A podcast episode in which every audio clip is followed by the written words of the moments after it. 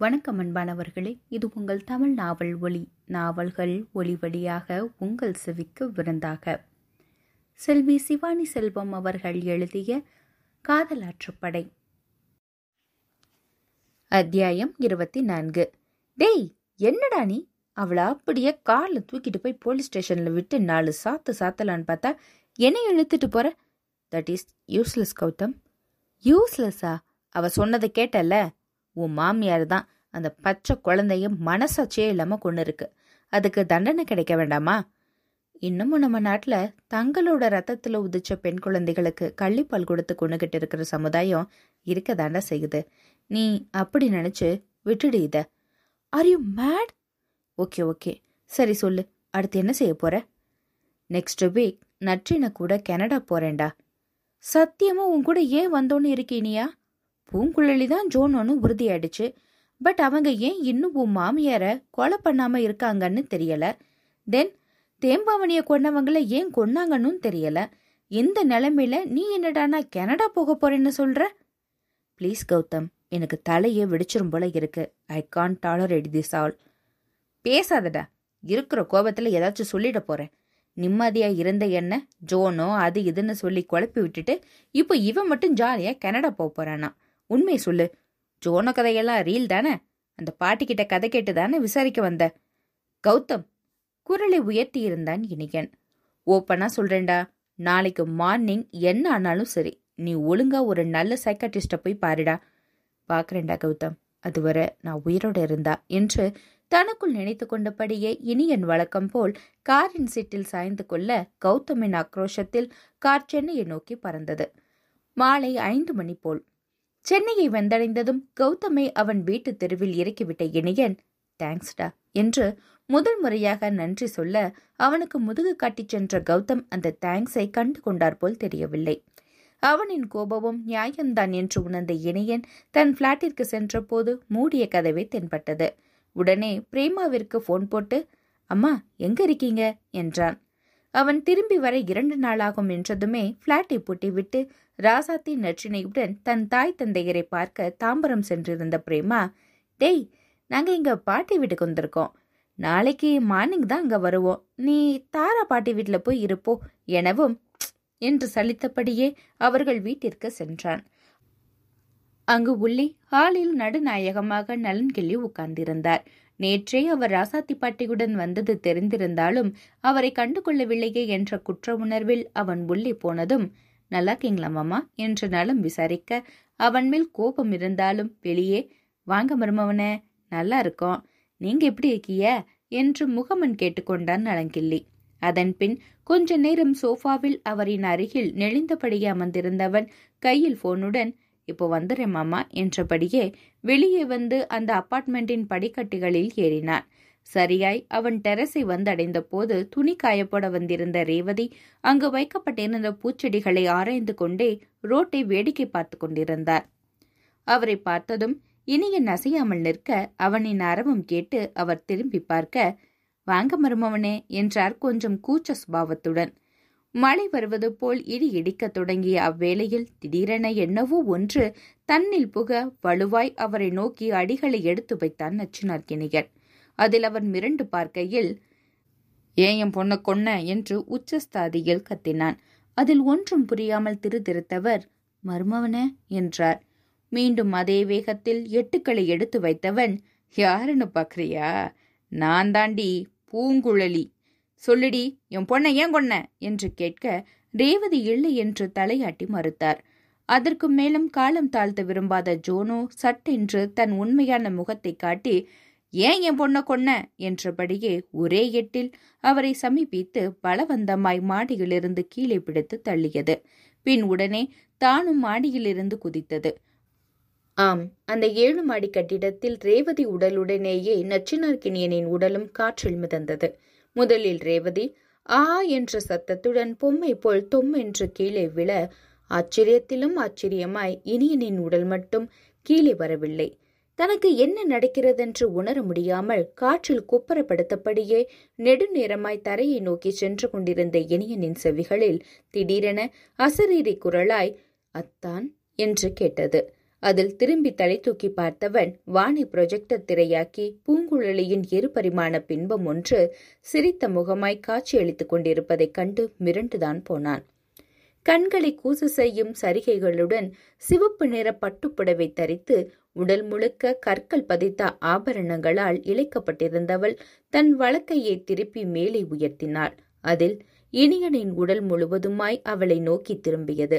பின் தானாகவே காந்தத்தை நோக்கிச் செல்லும் இரும்பு துண்டை போல் அவளை நோக்கிச் சென்று ஒரு எல்லைக்கு மேல் தண்டவாளம் தொடாத புல்லட் ரயிலை போல் அவளை தொடாமலேயே அந்தரத்தில் தொங்கியது.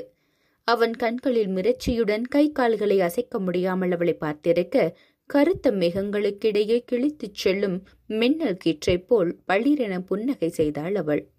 அப்போது அவளை பார்த்தவாறே பேச்சு மூச்சற்று கிடந்த நச்சினார்க்கெனியனுக்கு அவனது முன்ஜென்ம காட்சிகள் அனைத்தும் மனத்திரையில் படமாய் ஓடியது.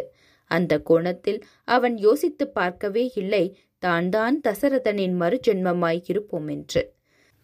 சிறுவயதிலிருந்தே அவன் தந்தையும் நலன்கிள்ளியின் தந்தையும் அடித்து கொண்டது. அந்த பகை தன்னையும் தாக்க மீசை முளைத்த பருவத்தில் தானும் நலன்கிள்ளியும் கட்டி புரண்டது. ஒருவரை ஒருவர் அழிக்க ஆள் எவ்வியது இறுதியில் அவனை கவிழ்க்க ஒரே வழி அவன் தங்கை பூங்குழலிதான் என்று அவளை தான் கட்டம் கட்டி மயக்கியது. தன்னை நடுத்தருவில் நிற்க வைக்க பின்னப்பட்ட சீட்டாட்ட சதியில் தான் ஜெயித்து ஏற்கனவே நிச்சயிக்கப்பட்ட அவன் தங்கையை தனக்கு திருமணம் செய்து தரும்படி கேட்டது. பின் அவன் தங்கையாலேயே பஞ்சாயத்தில் அவனை அவமானப்படுத்தியது.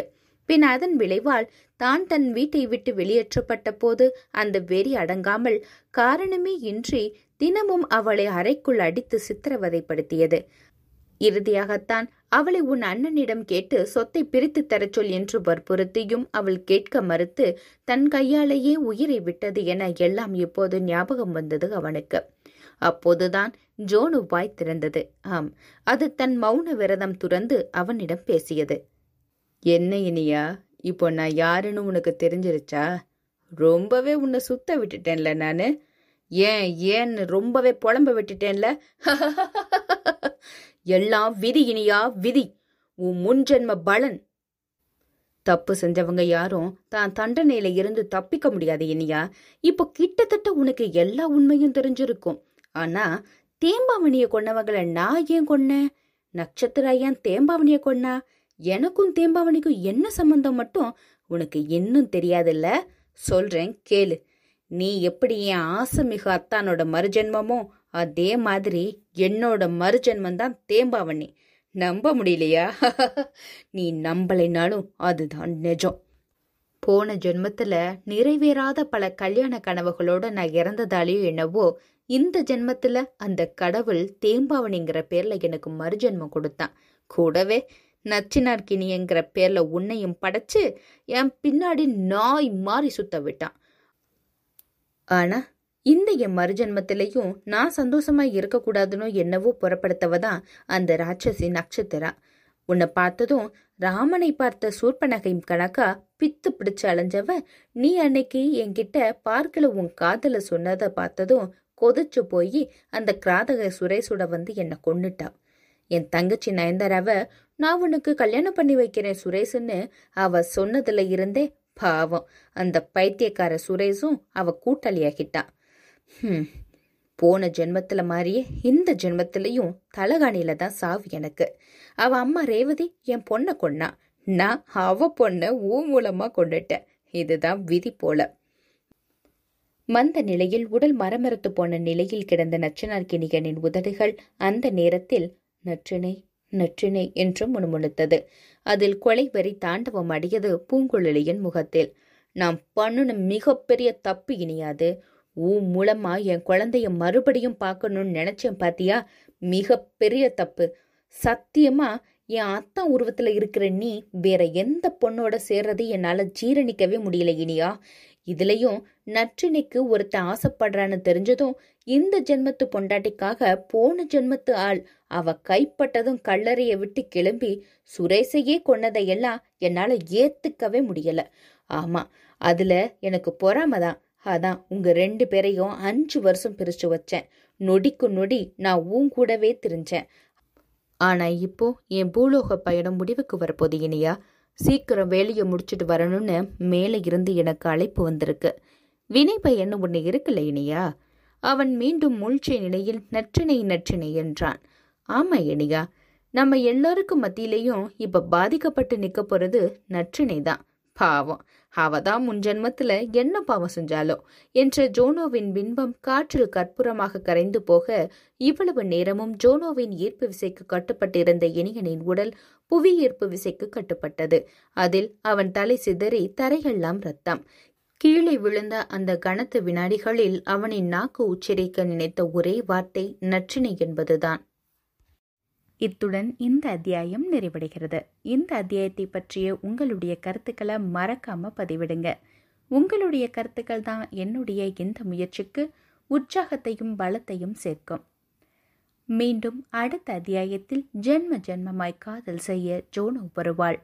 அதுவரை இணைந்திருங்கள். இது உங்கள் தமிழ் நாவல் ஒளி நாவல்கள் ஒளி வழியாக உங்கள் செவிக்க விருந்தாக. நன்றி. வணக்கம்.